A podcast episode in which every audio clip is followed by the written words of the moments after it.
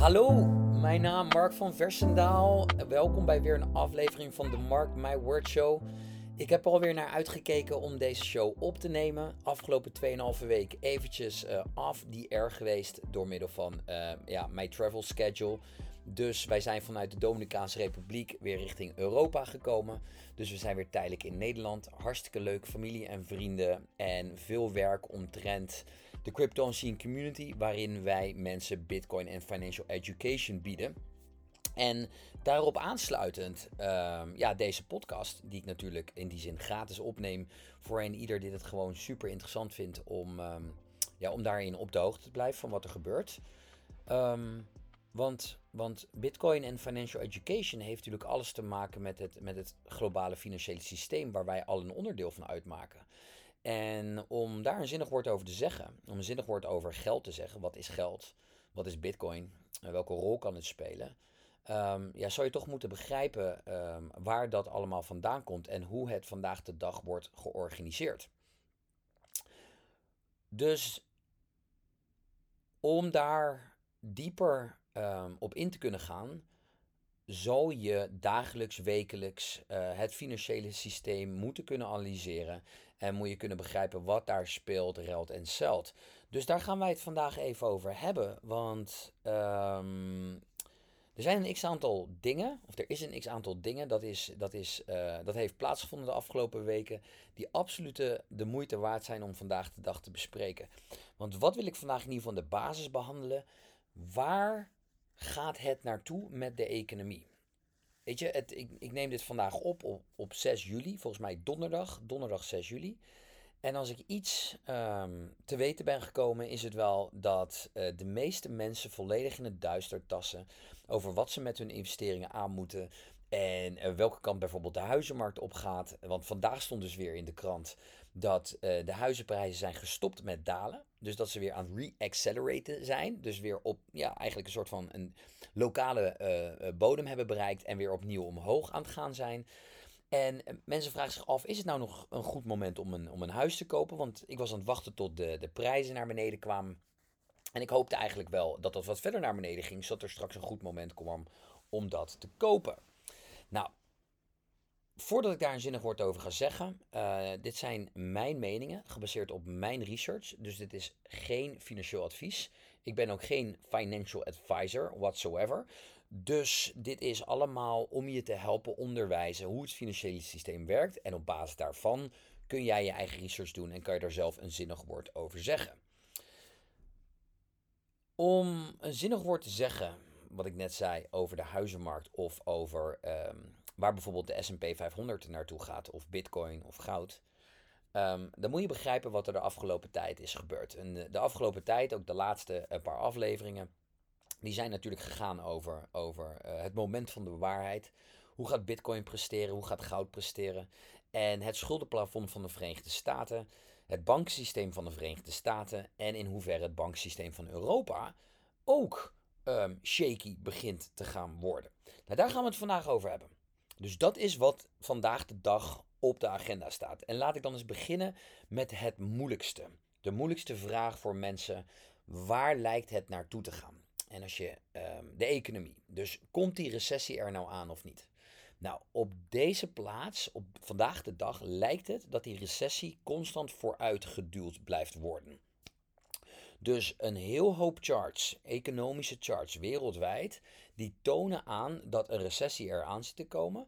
Maar elke keer wanneer mensen het verwachten, lijkt het weer verder vooruit te geduwd te gaan worden. En dat heeft vooral te maken met liquidity, met liquiditeit, de hoeveelheid geld dat in het systeem zit.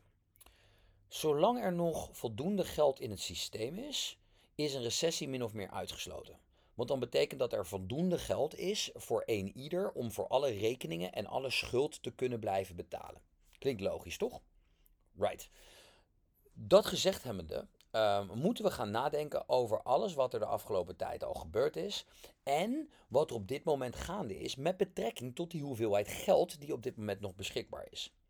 Nou, als je een paar jaar teruggaat tijdens die COVID-crisis, toen heb je opgemerkt dat, um, ja, dat de overheden overal ter wereld gigantische hoeveelheden geld aan het bijdrukken, aan het bijcreëren waren, aan het bijprinten waren, om een, uh, ja, een crisis min of meer uit te stellen. Om te voorkomen dat alles stilviel, werd er vooral heel veel geld bijgeprint om alles draaiende te houden. Maar wat jij goed moet begrijpen is, als er geld wordt bijgeprint, wordt er geen productiviteit bijgecreëerd. Als je geld bijprint, geef je eigenlijk in die, het enige wat je daarmee doet, is dat je een, een, een middel waarop iedereen gaat lopen extra in de, in de markt brengt, maar dat daar geen directe real world value tegenover staat. Dus eigenlijk wordt elke monetary unit per unit minder waard, puur door er meer geld bij te creëren.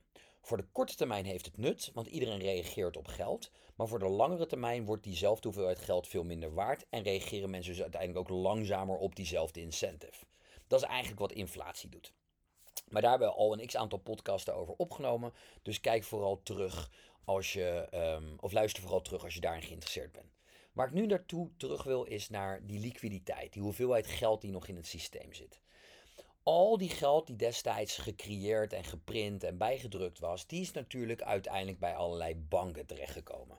Ofwel rechtstreeks vanuit de centrale bank om de rekeningen van de banken te spekken met bank, bankmoney, zoals dat heet. Ofwel via via, omdat dat direct naar mensen toe werd overgemaakt of naar bedrijven om zichzelf te redden. Maar die bedrijven en die mensen hebben natuurlijk ook bankrekeningen. Dus Either way komt het uiteindelijk bij banken terecht. En die banken die moeten natuurlijk wat met dat geld doen. Net zoals bedrijven wat met dat geld moeten doen. En of mensen wat met dat geld moeten doen. Vooral de mensen die wat wakkerder zijn. En de bedrijven die wat wakkerder zijn. Want die weten dat als ze er niks mee doen. Dat hun geld last heeft van inflatie. En dus op termijn of binnen korte termijn in dit geval minder waard wordt. De inflatie eet eigenlijk de waarde op van die hoeveelheid geld. Dus iedereen doet daar wat mee. Nou, een heel hoop geld een heel hoop geld is natuurlijk terechtgekomen in financiële instrumenten. Financiële instrumenten die ervoor zorgen dat jij een bepaalde rente op jouw investering maakt. Dat kan 3, 4, 5 procent zijn afhankelijk van de rentes waar de uh, centrale banken op aansturen. Zoals jij weet, als je geluisterd hebt en je vindt dit al interessant en je vindt de economie interessant, dan weet je dat de centrale bank van de Verenigde Staten, de Federal Reserve, de rentes verhoogd heeft in een jaar tijd van 0 of nagenoeg 0 naar 5 tot 5,25 procent. Dat is gigantisch hoog ten opzichte van de meest recente geschiedenis. Hoge rentes betekenen dat mensen en bedrijven uh, en, en overheden die veel schuld hebben en ze moeten nieuwe schuld activeren om voor oude schuld te kunnen blijven betalen, dat ze daar een hogere rente voor moeten betalen. Dus dat betekent dat het duurder wordt. Het leven wordt duurder voor bepaalde bedrijven, het leven wordt duurder voor bepaalde mensen, het leven wordt duurder voor bepaalde landen. Dat heet de prijs van geld. Nou, doordat ze die rentes verhoogd hebben, is het ook ineens veel interessanter voor, um, voor asset managers, voor pensioenfondsen en voor allerlei andere um, bedrijven en landen die hun geld willen investeren, om die te stoppen in meer risicovrije investeringen. Zoals de staatsobligaties van de Verenigde Staten. Want die stonden nu ineens op, wat ik net zei, 5 tot 25, 5,25 procent. En omdat de overheid altijd kan printen om die, um, ja, die staatsobligaties ook uit te keren en de rentes daarop uit te keren, wordt dat gezien als een bijna risicovrije investering en een soort van gratis 5,25% rente op je geld en op je, op, op je te, veel, te, te hoge hoeveelheid cash. Nou, omdat het schuldenplafond was bereikt voor de Verenigde Staten, konden zij op een gegeven moment niet meer betalen voor al hun rekeningen en al die hogere schulden, die natuurlijk omhoog gingen doordat de rentes omhoog gingen. Toen is dat gezeur gekomen in Congress van jongens, wij moeten onze schuldplafond meer zien te verhogen, want anders uh, kunnen wij niet voor onze rekeningen betalen. Nou, ik heb daar al een podcast ook over opgenomen, wat dat precies betekent. Maar dan weet je in ieder geval wat er toen aan de hand was. Wil je daar meer over weten, dan uh, adviseer ik je om daar, naar die podcast te luisteren. Anyways, waar heel de wereld bang voor was, was dat als dat schuldenplafond van de Verenigde Staten verder verhoogd zou worden, dat liquiditeit in de, in de, in de economie daaruit getrokken zou worden. Dus dat er minder geld beschikbaar zou worden, minder excessive cash voor in dit geval de SP 500, voor in dit geval Bitcoin of andere likewise assets. Waarom? Omdat voordat die schuldenplafond verhoogd was, heeft de overheid van de Verenigde Staten hun eigen overheidsrekening leeggeplunderd om voor alles te kunnen blijven betalen. Dus ze hadden een rekening, de TGA, de Treasury General Account. En die TGA-rekening die was vol met heel veel geld. En dat ging helemaal naar beneden. En dat geld spendeerden zij om ja, de economie zeg maar, op peil te houden. En natuurlijk om al hun rekeningen te betalen. Maar die rekeningen, dat geld wat zij betalen, komt uiteindelijk terecht bij investeerders die in de Verenigde Staten hun schuld heeft geïnvesteerd. En dus komt dat uiteindelijk terug in de wereldeconomie. Dus dat is allemaal geld wat beschikbaar is, wat weer bij banken terechtkomt. En die banken kunnen dat dan weer beleggen in financiële instrumenten, net zoals pensioenfondsen, uh, hedge funds managers, maar ook uh, de, de rijkere instituties, de rijkere investeerders, dat geld kunnen beleggen.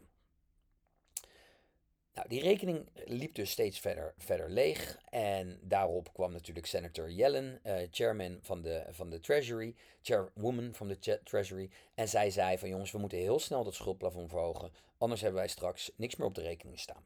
En wij gaan die rekening heel snel vullen met het nieuwe geld dat binnen gaat komen.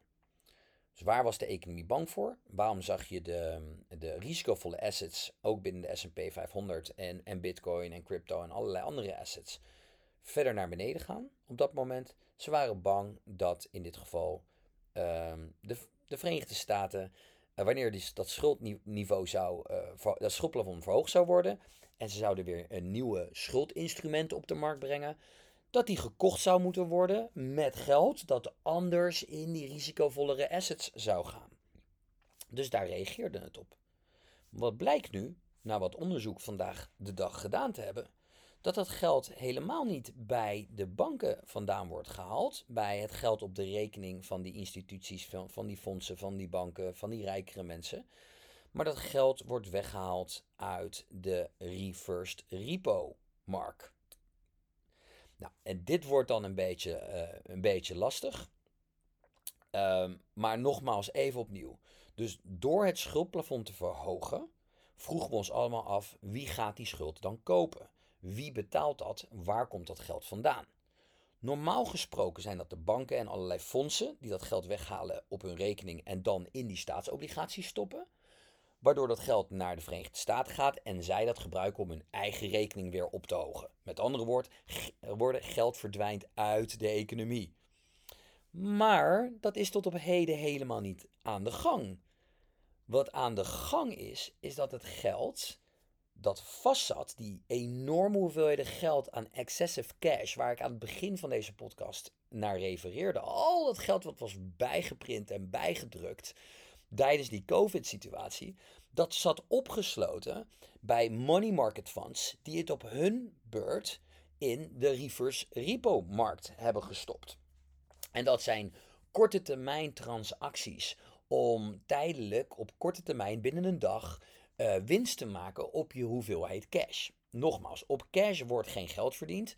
Dus mensen houden het niet graag op de bank. Ze stoppen dan in een money market fund. En die gaat daar dan soort van risicovrij in beleggen in de reverse repo market, in de repo markt van de Verenigde Staten. Maar dat geld was dus al weg bij de banken. Dat geld zit opgesloten in een ander financieel instrument. En dat was daar eigenlijk rente aan het maken. Zo moet je het zien. Nou hou ik het even simpel. Dus dat geld was al quote-unquote uit de economie, was al quote-unquote niet in de handen van investeerders en dus ook niet beschikbaar voor die, voor risicovollere assets zoals Bitcoin en de SP 500. Of misschien real estate of whatever. Nu blijkt dat die um, staatsobligaties van 5 tot 5,25 procent, die worden niet opgekocht door de cash dat gedeponeerd staat bij de banken, maar dat wordt betaald uit de cash van de repo-markt. En van dus de money market funds, die daar volgens mij meer dan 5 triljoen in cash hebben zitten. Niet exact cash, maar een equivalent of cash. Dus iets wat gezien wordt als cash. Nou, om het simpel te maken voor je, het geld wat dus nu richting die staatsobligaties van de Verenigde Staten gaat, die US Treasuries, waar dus mee die Treasury account wordt gevuld, waar men dus bang voor was, wat slecht was voor risicovollere assets, dat wordt dus uit die money market funds gehaald, of dat wordt door de money market funds gekocht en betaald, en dat geld wordt uit de um, repo-markt gehaald van de Verenigde Staten. Ik kan me voorstellen als je het hoort, dat je die termen, ehm, ja, dat die abacadabra zijn. De eerst, um, de eerst, laten we zeggen, eerste 10 tot 12 maanden dat ik dit aan het bestuderen was, moest ik het ook elke keer weer even opnieuw lezen en begrijpen en nog een keer opzoeken wat het precies voor was. Want het is natuurlijk een globaal financieel systeem met allerlei toeters en bellen eraan. Maar wat je in ieder geval moet begrijpen nu aan deze podcast, dat geld is dus was al opgesloten, was al buiten de economie en vindt nu zijn weg naar een andere plek waar het opgesloten is, namelijk de Treasury General Account van de Verenigde Staten. En dus niet per se slecht, als in eigenlijk neutraal voor risicovolle assets, voor uh, Bitcoin, voor uh, de stokmarkt, star market en, en dus ook eventueel voor whatever real estate. En daarom zie je dus ook die, uh, die assets gewoon uh, bouncen, omhoog bewegen. Of ineens in de krant, hé hey, wacht even, het gaat helemaal niet verder naar beneden. En dat komt omdat er ook een steeds grovere appetite komt voor het geld dat nog gedeponeerd staat bij banken. Waar je dus helemaal geen uh, rentes verdient op je geld. Zeker de rijkere mensen, niet de rijkere instituties. En die hebben natuurlijk allemaal die risicovrije, uh, die risicovrije investeringen in de staatsobligatiemarkt. Ja, die pakken ze nou wel. Maar als zij zien dat de recessie constant maar wordt uitgesteld. En dat de centrale bank toch inspringt als het bijna dreigt mis te gaan dan geloven ze misschien dat die recessie voorlopig helemaal niet gaat komen. En als dat in de hoofd komt van de wereld, van de markt, dan zie je dat ze weer steeds meer trek krijgen om risico te nemen met die grote hoeveelheden cash die nog steeds in die money market funds zitten. Wat ik zeg, meer dan 5 triljoen aan excessive cash, wat nog steeds beschikbaar is en wat ook nog in andere assets zijn weg kan vinden.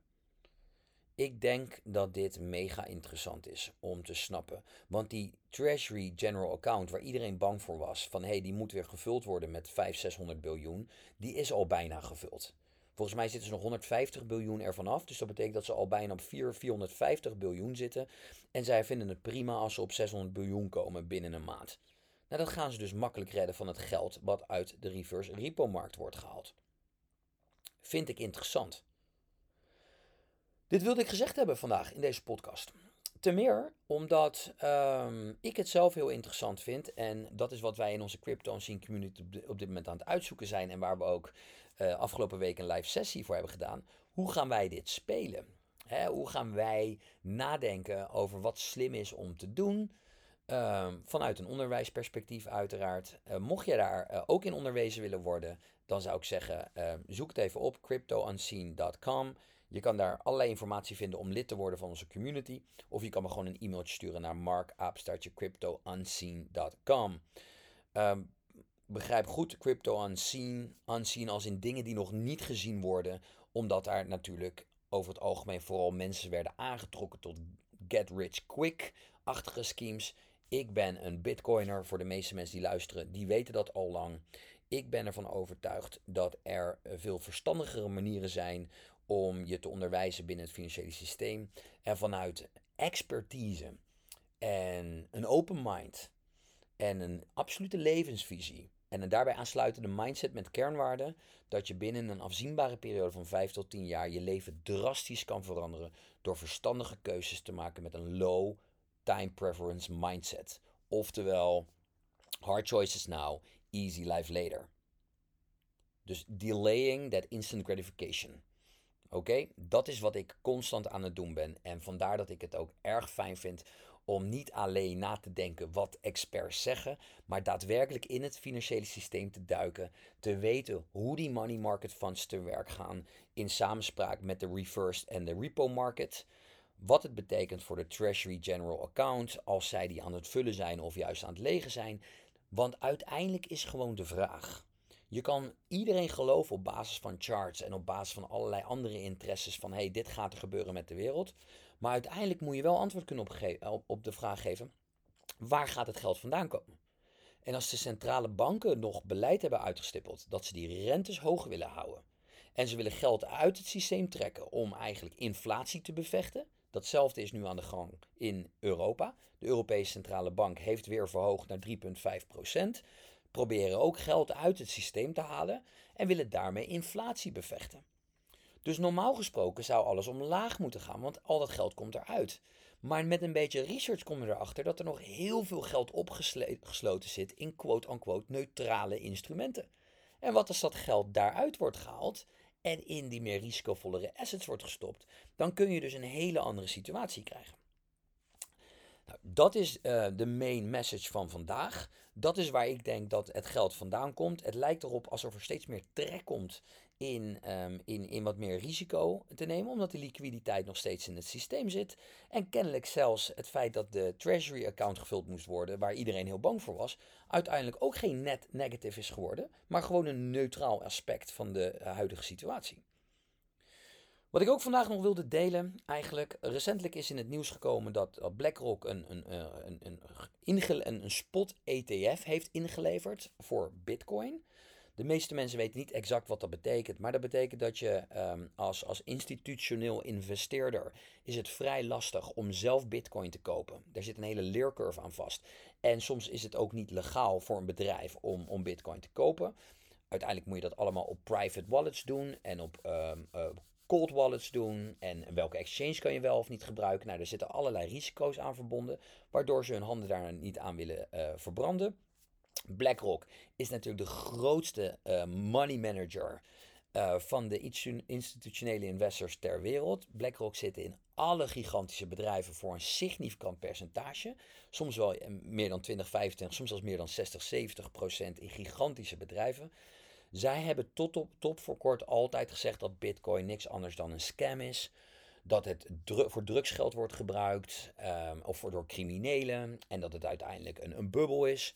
Nou, zij hebben zojuist nu gevraagd of aan de, aan de SEC, aan de Security and um, Exchange Commission van de Verenigde Staten, of zij een spot ETF mogen gaan verkopen. En dat betekent gewoon dat zij een security maken, dus een papieren contract, waar investeerders in kunnen investeren.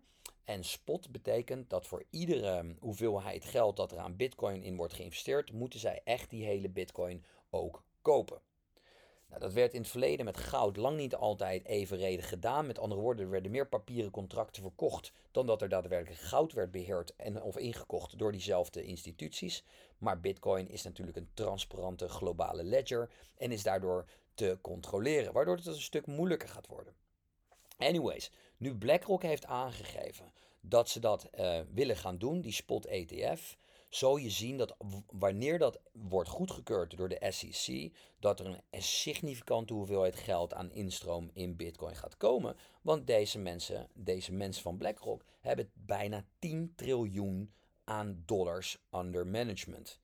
Dus als zullen ze daar maar 1% of 2% van instoppen, dan zal je zien dat Bitcoin daar overdreven hard op zou kunnen reageren. Omdat ze natuurlijk een inelastic supply hebben van alleen maar 21 miljoen bitcoin die er ooit zal zijn. Dus als er meer geld ingaat, gaat per definitie de prijs omhoog. Er kan niet meer van bitcoin gemaakt worden.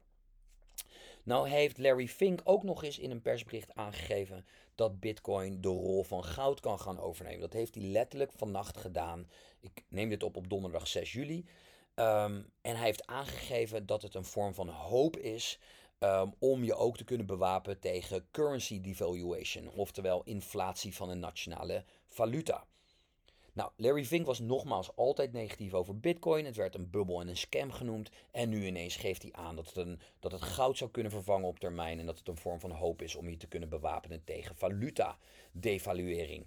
Nou, dat is natuurlijk waanzin ten top. En dat is ook de reden waarom ik dit soort podca podcasts opneem. Als je je verdiept in deze materie, dan had je het al lang geweten. En had je er ook al ver van tevoren um, in willen verdiepen, te studeren. En had je het waarschijnlijk ook al bezit. Nou, nu we daar zijn, moet ik ook eventjes, want dit zijn vooral de positieve kanten van de economie. Ik wil nog even twee dingen benoemen die wat minder positief zijn. Um, Groot-Brittannië zit qua staatsobligatierente weer op 4,594%. Nou zou je zeggen, Mark, I don't care. Well, it's very interesting, want hier, nogmaals, hoge rente binnen de staatsobligaties als dat verhoogd wordt, betekent dat de waarde van die staatsobligaties omlaag gaat. Dus de prijs van de staatsobligaties gaat omlaag. Groot-Brittannië had dit percentage vorig jaar in oktober toen bijna heel Groot-Brittannië financieel instortte.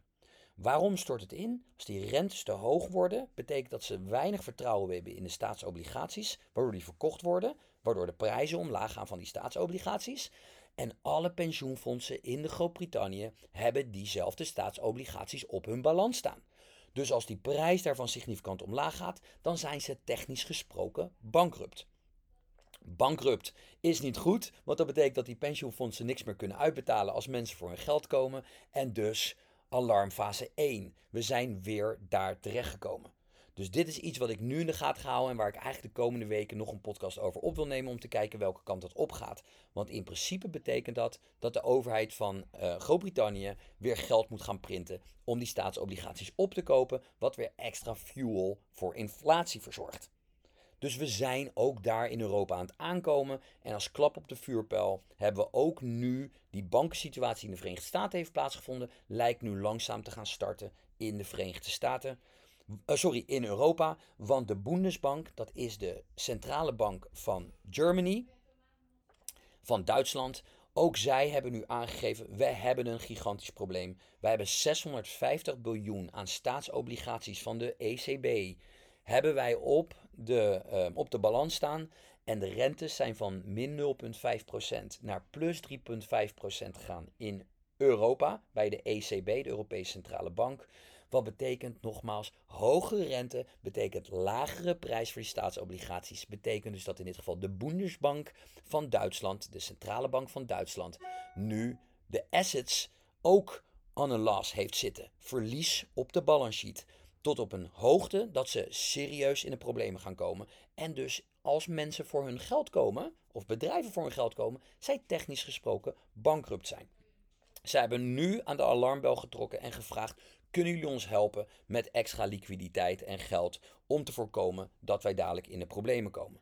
Zo begon het in de Verenigde Staten ook. En op dit moment, dat was al een paar maanden geleden natuurlijk, allerlei podcasts over opgenomen, lijkt het nu ook in Europa te gaan gebeuren. En zoals ik al voorspeld had, want ook in Europa hebben ze allemaal staatsobligaties gekocht toen de prijs hoog was en de rentes laag. En we zitten nu in het tegenovergestelde. Het enige verschil met de Verenigde Staten is dat in Europa de rentes nog iets lager zijn dan in de Verenigde Staten. En ze dus achterlopen op de situatie in de Verenigde Staten. Lang verhaal kort. De problemen zijn bij lange na de wereld nog niet uit. Het kan bijna niet anders dan dat dit vroeg of laat voor een deflationary collapse of een recessie gaat zorgen. Maar hij wordt constant maar weer uitgesteld en uitgesteld, omdat er nog zoveel verborgen geld in het systeem zit.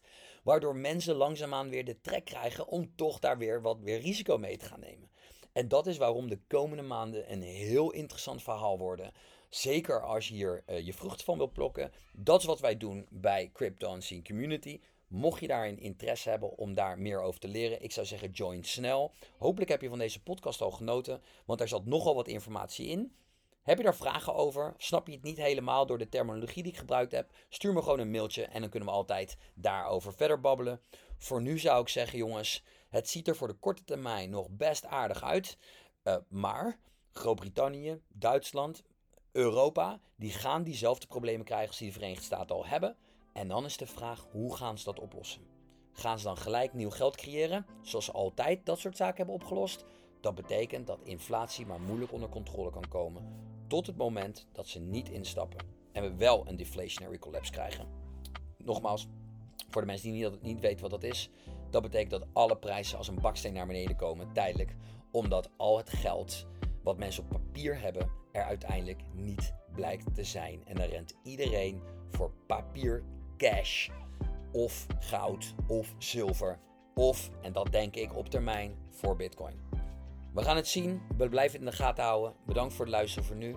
En wij zien elkaar snel.